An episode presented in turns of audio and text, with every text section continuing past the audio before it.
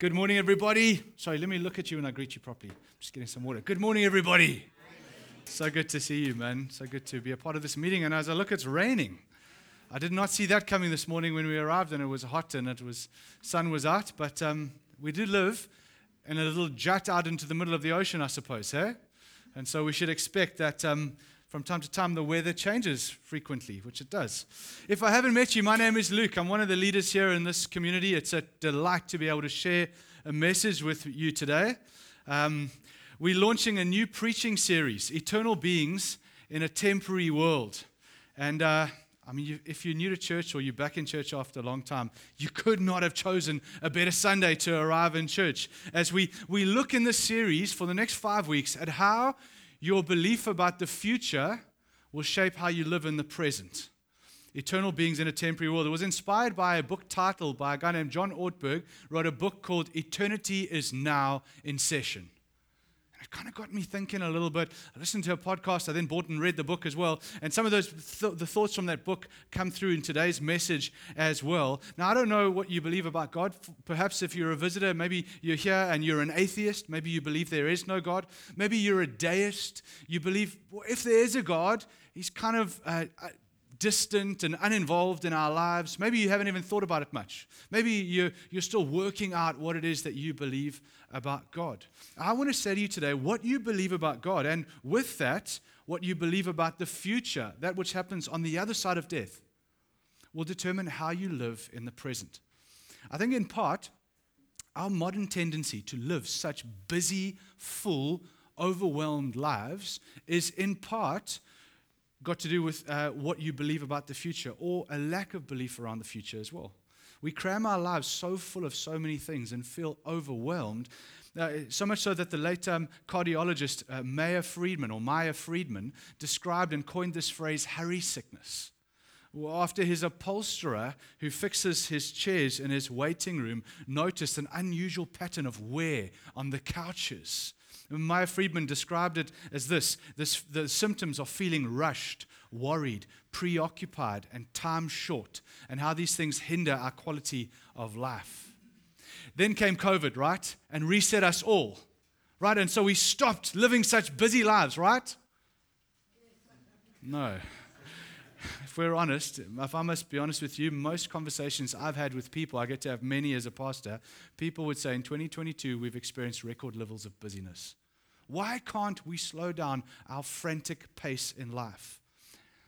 And I think it's in part because of the timeline or clock that we live to. Not your circadian rhythm, which is the circadian rhythm is your wake and your sleep rhythm, not, not that. But what we believe about the timeline that you have, your span of life, I think rather influences how you live, the speed with which you live in this life. Said differently, what you believe around the future will determine the speed with which you live in the present. And so I want to start. Today's message title is, as we launch Eternal Beings in a Temporary World, is The Story You Are Living In. Every one of us believes a story. Every one of us believes a, a narrative, a worldview, if you will, that we believe to be true. And, and what you believe uh, in your worldview will determine the speed with which you live and what you give your life to. And so I want to put before us three possible stories uh, that, that I think there's hybrids of that we all kind of believe. Number one is the I story. The first story is the I story. It's the secular belief that there is no God, and if there is, or if there is a God, it doesn't really matter anyway because he's distant and he's aloof and he doesn't really care much about our lives anyway. So just get on living your best life now. Uh, you may know of the book written by Richard Dawkins, the famous atheist who um, launched and paid for a bus campaign in the UK. And this was his bus campaign. There's Dawkins himself on one of the public buses. There's probably no God, full stop. Now stop worrying and enjoy your life. Was the campaign that he launched. This is the I story, the belief that we are temporary beings who live for a brief moment in time, time and then poof, are gone and disappear and nothing. Game over. The average life expectancy in South Africa, 70, uh, in the world, sorry, 72 years. South Africa, 64. Women, you generally have three to seven years more than us men. Men, three to seven years less than the ladies. And then it's all over and nothing. The, the little timeline there, graph, if we can bang that one up there, Nerden, life looks like this. This um, date with the, there, uh, uh, yes, that's exactly it. You live here. 1980 something, 60 something, 50 something, 20 something, some of you were born in, right? I mean, it's a variety in the room here. You live your dash, you live here, that's all there is. And then 20 something, well, no, 20, 21, 21 something, maybe you're taking your vitamins, I don't know. Um, and that's all there is. Life is like a terrarium. You know what a terrarium is? A little glass container with which grow, and everything happens in here. And then when it's over, it's gone. This is the I story. In the I story, three things. Number one, the purpose of life in the I story is do what makes you happy now. Do what makes you happy now. You are the center of your story. So look within yourself. Find your truth. What are my desires? What are my hopes? What are my dreams? What are my fears? What do I really believe will make me happiest in my 70 or so years? Is it home and family? Is it children or travel? Is it wealth or simplicity? Is it safety or adventure? Find out what it is, decide what makes you happy, and do that thing. Obviously, try not to hurt others along the way as well, you know, within reason. But, but, but, but even bigger than that is be true to yourself. Can be summed up in the I story the, the kind of purpose of life is the pursuit of happiness. The law that believers of this story live by be true to yourself. Other versions of be true to yourself, follow your heart, seize the moment. You, you, be true to your truth, right? And the timeline that we live according to is it's now or never. Because there's no future, this is all you got. Make the most of it in the present. You can see the connection to busyness, can't you? I mean, if this is all there is, and you've got to squeeze it all in right now, then you better make hay while the sun is shining, right? Because afterwards it's gone. Then there is, and very interestingly, the Christianized version of the I story. And this is an interesting hybrid. It's a hybrid between the I story and some teachings from Christianity. This is the belief there is a God, He's good, He's loving, He's just. He made the world and everything in it, and He wants us to be happy as His creatures. This life is like a great big test. And, and if you pass the test, then you go to the good place when you die, heaven. And if you fail the test, you go to the bad place when we die, hell. And so the purpose of life is about passing the test and getting into heaven. It's rooted in a gospel that goes like this Jesus came into the world to save sinners. He died on a cross so we can be forgiven for our sins, so that we can go to heaven when we die. Salvation is about getting into heaven. It's by grace, it's through faith, through Jesus who made the way. And I must be honest with you, all of which I'm truly grateful for. But here's the thing salvation becomes reduced to a transaction that happens to get you somewhere one day when you're dead. It's all about getting to heaven. And as wonderful as elements of that are, the gospel and salvation is so much bigger than that. And, and if you believe like this, in the world in which we live, the I story begins to creep in and to get mingled in. And you end up with a version of Christianity that goes like this The great law of this version is what do I have to do so that I can get into heaven one day? What do I have to do so I can get to heaven? In life, if life is a test that determines where you go, the question invariably we ask ourselves is, well, what do I have to do to get in? Right? What do I have to do uh, to get in? And if we're honest with ourselves, because of the I story and the way in which our culture works, we start to ask this question. I mean, what are the like minimum entry requirements to get in? Right? I mean, what do I have to believe so that they have to let me in one day? And then faith becomes about, well, I've got that covered. So life here remains about, well, you know, still getting on with my best life. I've got heaven taken care of. And so, so well, then I can do me now. And, and so much of what, what, what's been termed in the church consumer Christianity. How does it affect me? What do I get out of this? Is this building me up? What will make me happy? Is rooted in this belief. The timeline of this uh, sort of worldview or story is life is still primarily focused on the here and now. Because I've got eternity covered, check, I can get on with the business of living my best life now. The, the, the, the sort of um, graph or picture timeline that we have for this one, um, Nerden, if we can bang that one up, is kind of like this. You know, you've got your years, there's this kind of disconnected, mysterious gap, and then it's heaven, you know? And, and it lives like that. I think for many of us, we don't really think too much about the future. We don't really think too much about what's going to be there. Or if we do, it's kind of, well, it's mystery and you can't really know. And so it remains this kind of mysterious, sort of gray. Um, I'm not really sure. Wow, it's quite technical and complicated. What, uh, so I kind of just leave it, knowing that it's kind of going to be okay and focus all my attention on here. You're still stuck in the terrarium of the present, just your years. The purpose of life in this uh, worldview is uh, given that eternity is covered, live the best life you can now. Given that I've got it sorted, I've got my heaven insurance or hell insurance and heaven ticket, Get on with living the best like you can now, and God will help you along the way. In the meanwhile, you kind of go through life, try and stay on the path, and one day Jesus is going to come and miraculously transform you so that one day when you get to heaven, you will fit. But salvation is reduced to a transaction about your future destination. And then there's the third one this is the kingdom story the kingdom story. Let's take a look at Jesus' message. And it must be said, Jesus' main message when Jesus summed up his ministry, this is the phrase, this is the teaching that Jesus shared. Uh, we'll look at it from two different gospels, two versions, and then we'll look at them how it plays out through the church in the book of Acts. Mark chapter 1, verse, 50, verse 14 and 15. This is Jesus announcing his mission. Here's what I've come to do. Now, after John was arrested, there was the preparation for Christ. Jesus' moment now, Jesus came into Galilee proclaiming the gospel of God and saying, The time is fulfilled and the kingdom of God is at hand. Repent and believe the gospel. The kingdom of God has come in the coming of Christ. Jesus preached a message of the coming of God's kingdom. Or in Luke, and he called together the 12, Luke 9, verse 1 to 2, and he gave them power and authority. This is now Jesus empowering his disciples to get on with what he began now gave them authority over all demons and to cure diseases, and he sent them out to proclaim the kingdom of God and to heal.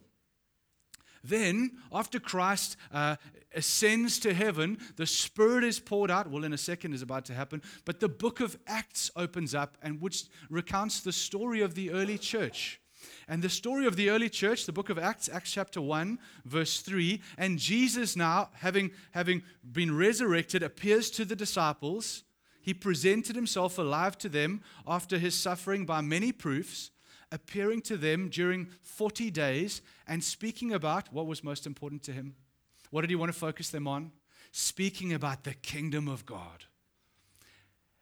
The last verse now in the book of Acts, we've seen Jesus twice, we've seen the birth of the church and the, and, and the story of the early church, and now how does the last chapter, Acts chapter 28, the final verse, verse 31, Many people speak of Acts 29. The book of Acts is still being written through the early church. As Jesus began something, empowered his followers, who empowered the church, and now the work of Christ continues in the world through the local church. The book of Acts concludes. What was Paul doing in Rome? Paul was proclaiming the kingdom of God and teaching about the Lord Jesus Christ with boldness and without hindrance. The main message of Jesus in his first coming was the kingdom of God is coming. God's kingdom is breaking into the world. In Christ's first coming, God's counterattack on sin and, and, and death and suffering was begun through Christ's coming. Heaven comes down to earth in the person of Christ. Heaven is breaking into our world, transforming our world, renewing our world, and refilling it with the fragrance of heaven as it transforms earth. Make sense so far? Jesus comes as his kingdom bringer, the, the kingdom bringer, and the age of the kingdom of heaven is begun in the earth. He preached the message of the kingdom of God. Now, what does that mean? It's mysterious. I get it. What does it mean to talk about the kingdom of God? Simply this. In essence, the kingdom of God is the domain or the range of God's effective will the range of God's effective will. In other words, the sphere where everything that happens meets God's approval and delight. Okay? where everything is, ex- is, is precisely, exactly the way God wants it to be. Jesus described it in the Lord's Prayer as he, as he wove his great plan and mission into the prayer. Our Father who art in heaven, heaven, hallowed be thy name, thy kingdom come on earth as it is in heaven. Let down here start to be transformed to look like up there. It's not so much get me out of here to that good place one day, as much as it's heaven breaking in and transforming earth. Let's, let's give the mic to some cleverer people than me. N.T. Wright says this Jesus' resurrection is the beginning of God's new project not to snatch people away from earth to heaven, but to colonize earth with the life of heaven. That, after all, is what the Lord's Prayer is all about. Or John Ortberg, Ortberg in his book, though Christ, through Christ, God's power has become available to increasingly turn ordinary human beings. Are there any ordinary human beings here? To increasingly turn ordinary human beings into the kind of people who live in the ways of God in the here and the now. The gospel announces the available, availability of life under God's reign and power now. It's about up there coming down here. By grace, through Jesus. He invites you as a gracious gift to become an agent of the kingdom, to experience God's reign in your life, in your body, in your will, that your very desires would become transformed to match His desires and the desires of heaven, and then becoming a conduit to God's power and joy and love to a bruised and bleeding humanity in the South Peninsula all around you. The great law in, that believers live by in this story is become a disciple of Jesus. Je- Jesus never asked anybody to pray a prayer to go to heaven one day when they die. He simply never did that. He did invite people to become his disciples, though. He invited them to bring their whole lives under his reign and his rule, to have their whole lives transformed into the ways of the kingdom, that they would follow him. Remember, he said, Follow me, and I will make you fishers of men. As they followed him, they would be transformed. You would become like me. I will make you fishers of men, kingdom agents in this world. Perhaps the best language we have uh, is not the word discipleship, because discipleship is not a word we use much much today anymore. Perhaps the best language we have is apprenticeship. Jesus would say, Come and apprentice unto me. Make me your master and let me teach you that you would start to be able to learn to live and to do and to love the way I do. Dallas Willard put it like this A disciple is someone whose ultimate goal is to live their life the way Jesus would live if he were me. How would Jesus live if he were you? I mean, you can do that in primary school in Sun Valley Primary. You can ask that question. How would Jesus live if he were me? You could do that if you lived in Evergreen. You could do that wherever. You, how would Jesus live if he were me? And what does it look like to, to learn and to grow in my life so that more and more my life looks like the way it would look if Jesus was living in my life? The question of timeline in this story is this we are eternal creatures living in God's great story. Can we bang up that slide, please, Nerden? That, that picture slide. I know there's lots of slides. That one with the diagram and the graph, that's the one. Have a look at this. Look at the data points of time. Uh, yes, there's much that could be said of the Old Testament here. I just want to kind of focus us here today. You've got the first coming of Jesus, the first Advent, Advent 2,000 years ago, Christ coming. You've got the, the crucifixion, the resurrection, the ascension to heaven, and therefore the coming of the Holy Spirit in power at Pentecost, uh, unleashing the age of the Spirit, uh, where we are able to live as believers, empowered by the Holy Spirit in this little light blue part here while we await Christ's return in the second advent as he returns to earth. He will bring with him, we'll look next week as we look at judgment. Um, uh, as we look at next week, sorry, let me explain where we're going with this series. Today we look at Jesus' first coming. Next week we look at Jesus' second coming. Then we look at heaven, we look at hell, and we look at death somewhere in here over the next five weeks. First coming, second coming, heaven, hell, and death over the next five weeks. Sounds interesting, hey? This is the great story of the world. There are things that everybody thought Jesus would do here that he is only going to do here. Lord, are you at this stage going to restore the kingdom of Israel?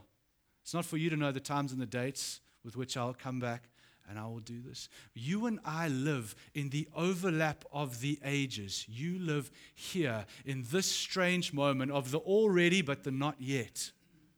Already Christ has come, but not yet has he fully completed what he's going to do. In Jesus' first coming, he launched the kingdom and he ushered in what the Bible calls, ever since Pentecost, the last days. When you read the Bible in the last days, there's nothing much that's going to change until uh, the next big moment on the scale here is, is Jesus' return. We look forward with anticipation to the return of Christ. In Jesus' first coming, he inaugurated, is the fancy word, began his kingdom. In his return, he will, fancy word, consummate his kingdom, complete what he's come to do. Uh, for those who are maybe a bit older, I'm sorry, younger guys, you might miss this illustration. In Jesus' first coming was, st- was D Day as the beaches of Normandy were stormed was just a matter of time before Jesus' return, VE Day, the final surrender. We live in between D Day, Christ coming, and VE Day, the ultimate way we know the story will end. As we work out and we appropriate the victory Christ won when he came in and through our lives in the world. Jesus has rescued you and is transforming you and will ultimately transform you until you are perfectly fit for heaven.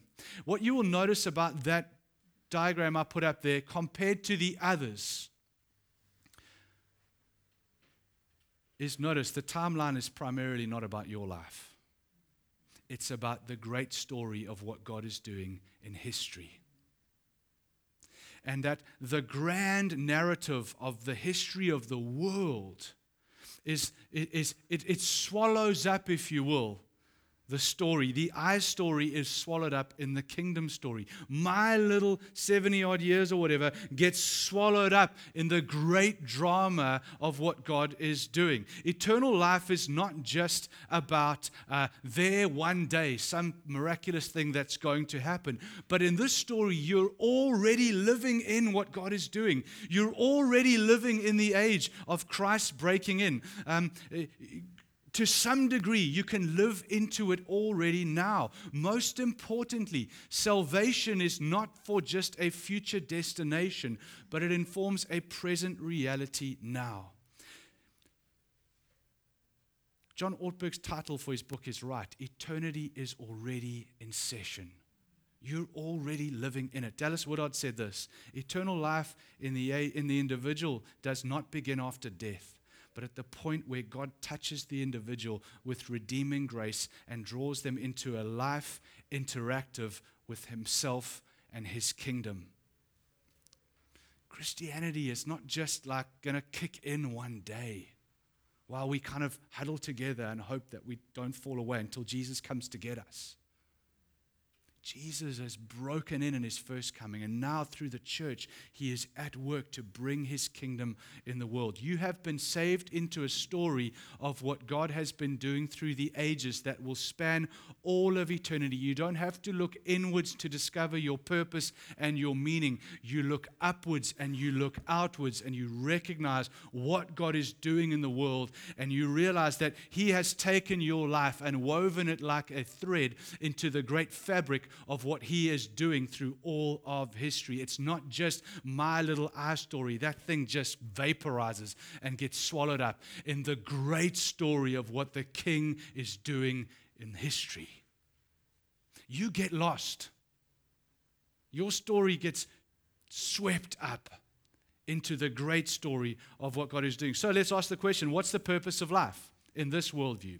To live in such a way as to bring God's kingdom on earth as it is in heaven, all the whilst becoming more and more like Christ. Think about that for a second, these two things. To live in such a way as to bring God's kingdom on earth as it is in heaven, all the whilst you yourself are being transformed to become more and more like Christ. We'll explore it more deeply as the series goes. But, but apprentices of Jesus are those who are day by day trusting that, the, that heaven that's breaking in and broken in would permeate their lives and their desires and their thoughts and their hopes and their fears and their dreams, transforming how we live in our own lives and experience that, but also outward into our communities. So let's see how this plays out in the story of a man named Zacchaeus. Maybe you know the story of Zacchaeus, Luke chapter 19, verse 1 to 9. We read it together. Just have a look. Look at the different stories. Here's Jesus, the kingdom of God coming in Zacchaeus' life. Jesus entered Jericho and he made his way through the town. There was a man named Zacchaeus. He was the chief tax collector in the region, which is like code for the rottenest, most corrupt, dirty, sinful man in the town, right? This guy was like on the most hated list as a corrupt official. I nearly slipped out a name in the first meeting, but I didn't. but you can fill in the blanks. Zacchaeus. He was the chief tax collector in the region, and he had become very rich. He was very good at being corrupt. He tried to get, he tried to get a look at Jesus, but he was too short to see over the crowd. So he ran ahead and he climbed a sycamore fig tree beside the road, for Jesus was going to pass by that way. And Jesus, and when Jesus came, he looked up at Zacchaeus and he called him by name. Zacchaeus, he said, Come, come, come down, quick. I must be a guest in your home today. Zacchaeus quickly climbed down and took Jesus into his house in great excitement and joy. What a picture of salvation. The people were displeased. He has gone to be the guest of a notorious sinner. All the religious, well to do, good people were upset because Jesus went to so and so's house and they grumbled. Meanwhile, Zacchaeus stood before the Lord and he said, I will give half my wealth to the poor, Lord. And if I have cheated people in their taxes, I will give them back four times as much. Minimum entrance requirements. We're just. Rather, what we see here is we see a transformed heart and renewed vision of life as the kingdom of God comes in someone's life. We're changed on the inside and we live differently in the outside. And Jesus says in verse 9, Jesus responded, when Zacchaeus said this, Jesus responded, Salvation has come to this home today. For this man has shown himself to be a true son of Abraham. Jesus says salvation has come in this home today because, which doesn't mean Zacchaeus is going to heaven one day when he dies. Although it's true, he will. Yay. But there's so much more. It means Jesus has come into this house. Up there, heaven has broken into down here, Zacchaeus' life. And now heaven is coming into the world as the poor are being helped, the cheated are receiving ju- uh, justice. God's will heaven is being done on earth as this ordinary believer, ordinary person has embraced Christ and received the gospel. Salvation is not exclusively about getting to heaven one day when we die, it's about getting heaven into you now and then working that way out into our community. It's not just about relocation one day, it's not just a change of address. It's a transformation of your whole life. It's not just about what God wants to do to you, it's about what God wants to do in you and through you into our world, into His world, into the South Peninsula. Stop for a second and ask the question What story are you living in? What story are you living in? The next question we must ask ourselves is okay, so what must we do? What does it look like to recalibrate your life according to this great story? Four things, church. Number one, recalibrate our lives, our time, our money, our dreams according to God's great story. Can you see how radically different this is to it's now or never, so be true to yourself and do what makes you happy? You are an eternal being in a temporary world. You have you are part of the cost of the great drama of what God is doing in history. Don't just go off script and do your own thing. No, ask what is the king doing in this moment? What is God doing in this moment? And what does it look like to play my role in the great story of what God is doing? There are bigger data points or decision making points in your life than the car that you will drive or the career that you will have or the house that you will live in, or as we saw in our sexuality series, our sexual orientation, even the state of our nation. All of that is the terrarium.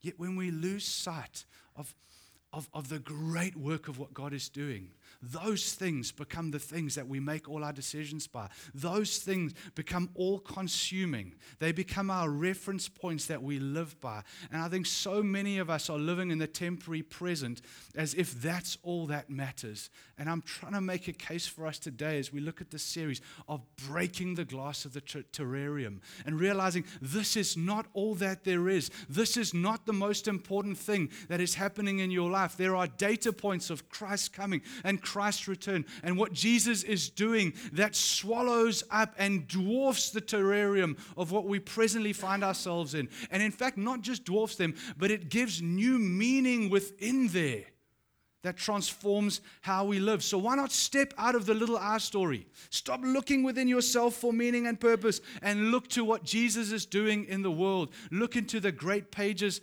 of reality as you look at the great story of what God is doing in past and present and future.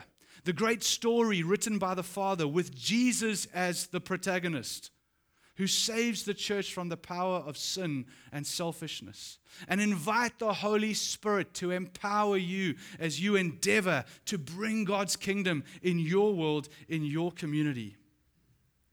You and I live in this unique moment in history as we straddle in the, what the Bible calls the last days, as we straddle the age of sin and the age of glory. Already God has come, but not yet has He completed what He's doing. We are pilgrims on a journey toward a heavenly city, doing all that we can to see our communities transformed to become signposts to the age to come of heaven. And, and, and all the whilst we are being transformed in the likeness to our King.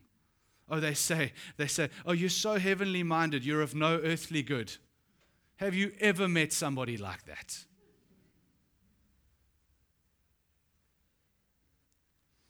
The early Christ followers had an understanding of eternity, of life on the other side of death, of, of, of, of seeing there was a permeable, it was a permeable, I want to say membrane, but it was like a plastic sheet that separated this thing through. It wasn't just all that it is, and then let's just hope. It was, they could see through to the other side. They knew they were already living in it. And that sense of what's to come influenced and shaped what they were able to do in this life, this side of death. Are you living in a temporary terrarium? What does it look like to have God break that glass and open your eyes to the great reality? And so, number two is what must we do? Go all in. Ask, how much can I give versus how much can I get away with? John Ortberg tells a story in his book. He says, Let's say I acquire, in fact, we'll adapt it. I'm part of a program called Discovery Vitality, which means that if I get a certain number of exercise points in a week, and if I eat a particular way, and if I drive a particular way, totally takes over the whole life, actually, all of these sorts of things. If I reach all of these things here, then they will reward me for my good behavior, right? And so I want to know this is the big question when it comes to this. What is the bare minimum I have to do? What is the lowest number I have to hit to maintain my status, right? Why? Because this is about receiving perks, not about transforming, transforming the person that I am. Now, imagine I was to say to my wife on my wedding day, Babe, I want to know what is the least that I can do to stay married to you? I mean, what is the lowest level of commitment? What are the fewest number of affirmations, the smallest promises that I can make? What is the highest level of ignorance that's permissible so that I can keep my husband status? If you're living in the second story of Christianity, it's all about minimum entrance requirements. It's, it becomes about how much can I keep for, how much can I keep for myself and still get in one day? Do I have to go to church or not? Do I have to join a life group? Do I have to care about my community? Is it, is it 10% before tax? Is it 10% after tax? How much can I keep for myself and still get in? I'm, not, I'm being honest. I, I feel the same things. I, I, get, I preach it, but I also feel it as well, you know? How much can I keep for myself and still stay in? And yet, look at Zacchaeus. Look, look at what, look what, this is about heaven. Perfect, glorious. We'll look at it week three. Breaking into my life and informing how I live every moment of every day. I want to I want to walk in step with the great King who, who has come and is coming back. I want to see my life being transformed day by day so that one day when I arrive on the shores of heaven, uh, on the shores of heaven, I'll fit, I'll belong. I, I, I, I won't break it, you know, by messing it up. The, uh, what happens is when you do this, you gain a greater sense of meaning and purpose and significance in this life. But the key is go all in. Don't see how much I can keep for myself and still get in. You, you just take your chips and you just go, if this is true, I'm, I'm all in. I'm on a winner hand for the poker players. That's what the gospel is. I'm going all in. Two more, two more. Number three, make it your purpose to know God more. Make it your purpose to know God more. Eternal life that the Bible talks about is not primarily marked by duration. It's marked by relationship. We'll explore John chapter 14 in three weeks' time in heaven. But, but look here, John chapter 14, verse 3. This is Jesus speaking. This is eternal life. What's eternal life? This is eternal life, that they may know you, the only true God, and Jesus Christ, whom you have sent. What's eternal life? Knowing God. In his book, Ortberg speaks of two different kinds of knowledge. Uh, philosophers distinguish between knowledge by description and knowledge by acquaintance or experience. Knowledge by description, as a family, we would love to go to Namibia one day and just explore Namibia. There's so much about that place that looks so beautiful. Beautiful sand dunes, a rugged coast. Uh, the fact that it was, had German influence, which is so different. What does that look like? Natural beauty. I can describe to you a little bit about Namibia or Dar es Salaam or all these other places that I know by description. But I tell you what, there was a moment about, I don't know, six weeks ago. I walked out from my house and I felt the southeaster blowing on me. And I, I, I don't know if you can feel the air pressure, but, but somehow I knew spring was coming. I just, I just knew it by how it felt when I walked out. It was like something in my memory, in my, in my me, experienced something that I knew and was familiar, and I knew it and I was home. And it's not knowledge by description. It's not somebody told me uh, that it's southeaster blows and whatever, you know. It was, I walked out and I could, I could feel, I could feel spring. We'd been in winter. Remember, winter, winter, winter, rain, rain, rain, rain. Suddenly I walked out, oh, it's coming. I, I knew it. I knew it because I'd experienced it. This is what the Bible's, where Jesus says, eternal life, this is what it is. You can know God like this. Not just by description. I heard the, the preacher said this. No, no. You, can know God experientially, in an interactive way, in a participatory way, in an experiential way. Rankin Wilbourne, in his book on the union with Christ, he says this Union with Christ is not an idea to be understood, but a new reality to be lived in through faith. You step into a reality, it's the story you live in. And number four, the fourth thing we must do spend as much time as you can on things that will last for all time. Because this world, this terrarium, will suck you in. Buy this, spend this, get into debt to buy this now. So let's keep you in there long. Just squeeze it all in now. It's now or bust. Rather spend as much time as you can on things that will last for all time. When you become a, a disciple of Jesus, you break free from limited time that silly little dash between 19 whatever and 20 whatever becomes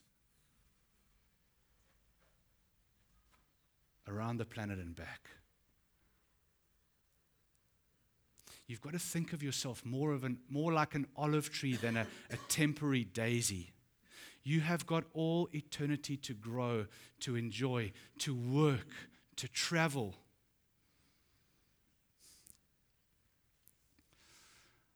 A couple of, couple of years ago, I had the privilege of seeing a thousand year old olive tree in the Garden of Gethsemane. The original ones at the time of Christ were taken out by the Romans when they destroyed the city of Jerusalem. A thousand years later, they planted these trees. And I took that photograph. I've never seen a tree like that. It's a little daisy hanging over here or some other kind of thing over there, but this. An olive tree mindset is different than a daisy mindset. you, you got to slow down and prioritize things that last for a long time. And a, a, tree like this, with a timeline that goes like that, endures seasons of hardship. It doesn't just tap out quickly, temporarily, you know. It, it, it enjoys, endures seasons of pruning. It suffers. It, it, has an internal clock that's longer than just quickly a fruit fly. A day, too many metaphors. A daisy that's just quick and gone, you know. It, it, it, thinks long term. The, the, the temptation to, to sh- take a shortcut decision because it's easy in the present moment. It, it, an olive tree would never do that because the, the short term decision, you live with long term consequences. Uh, let, let, me just, let me just cut off this little shoot here because it's catching too much wind. A thousand years from now, there's a whole ginormous limb that's missing now. It thinks differently. In Greece, there's, there's olive trees been certified to have been around at the time of Christ, over 2,000 years old. Those trees can't afford to take shortcuts.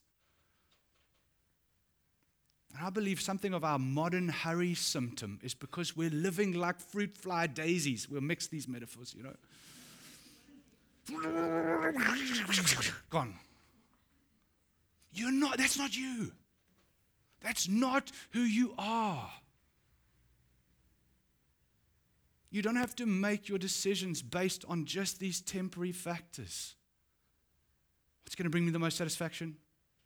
What's the government going to do next? Oh, what's happening with Eskom? Oh, I, I feel the same pressure. Think, what would Jesus do if he were me? What is Jesus doing in the world? The kingdom has come. The kingdom is coming. It's already, but it's not yet. The kingdom is breaking in. I'm, I'm, I'm in the power of the Holy Spirit to be transformed in this moment. I can suffer, I can endure, I can be pruned because I've got an eye on who I'm becoming for all of eternity. I'm making my decisions not based on how do I just, you know, secure the best immediate, but I'm making decisions based on how do I, how do I, in my moment, bring God's kingdom where He's placed me to be. How do I, how do I, I'm making olive tree decisions. I'm not making daisy decisions. We're olive trees, I think, who are making decisions like daisies often and our lives in the present are poorer because of it. And so, this series, as we look at Christ's return next week, as we look at heaven, as we look at hell, as we look at death, what we're trying to do is we're trying to take this kind of gray mush, I know there's something there, it's going to happen, and put some finite realities to them that then work backwards and we carry with us in our present lives to how we live here. Does that make sense? What story are you living in, friends? What story are you living in? The incessant, non stop voice of culture is to the terrarium. When you were, when you were put into Christ, the glass shattered, and, and you became an eternal being in a temporary world. Live for God's kingdom as much as possible. Invite Christ into your life to know Him and transform you, that you'd be able to become like Him now. This salvation influences your life now. Let's pray together. Band, if I can invite you to come and play.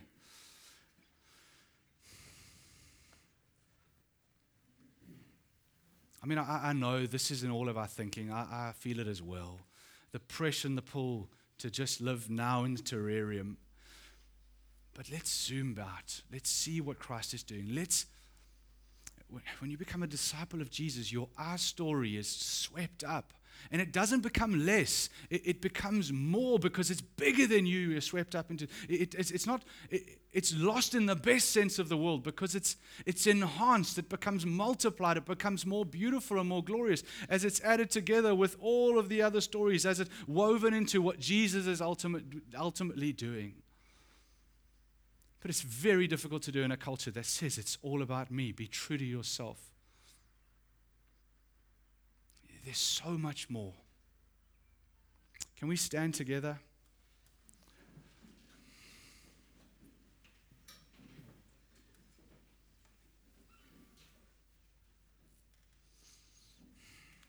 Jesus, what does it look like to live right now as if you were in my life?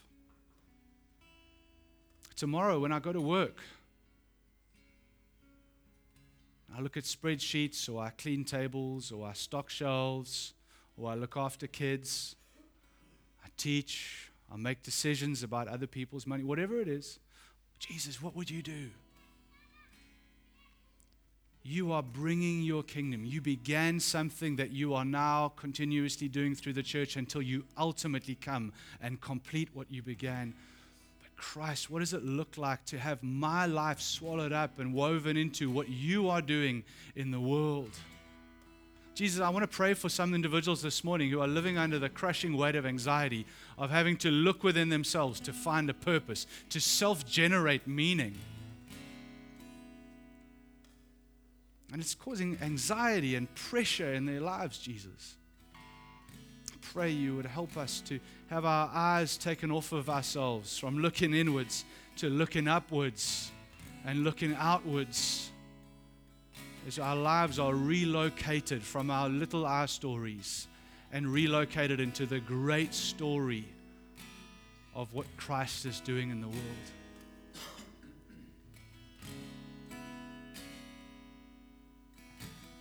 Holy Spirit, I, ask that you would come and speak to me. Would you pray that prayer for yourself? Holy Spirit, would you speak to me?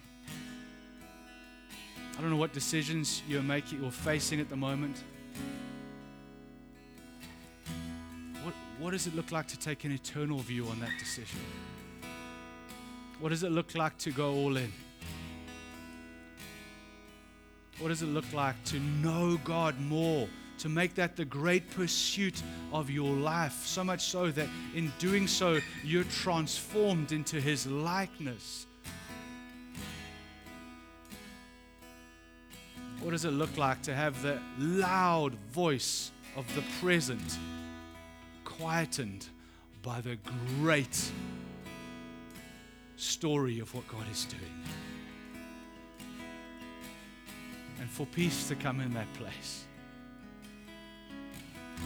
and for meaning to come in your life.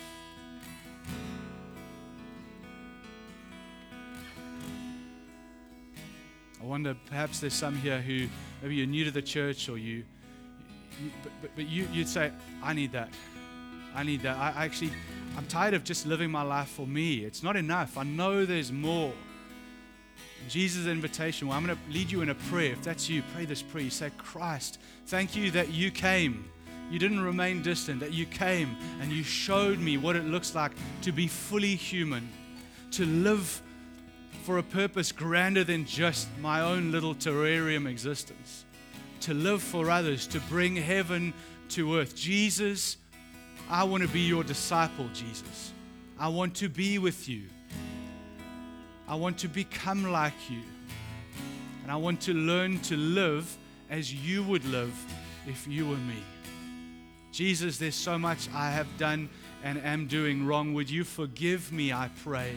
And would you transform me like you did Zacchaeus in a moment and over a lifetime as I give you my life, my King? I want to be your disciple. Come and teach me, Lord, I pray. That's the prayer you pray to Jesus. When you pray that, your life will never be the same.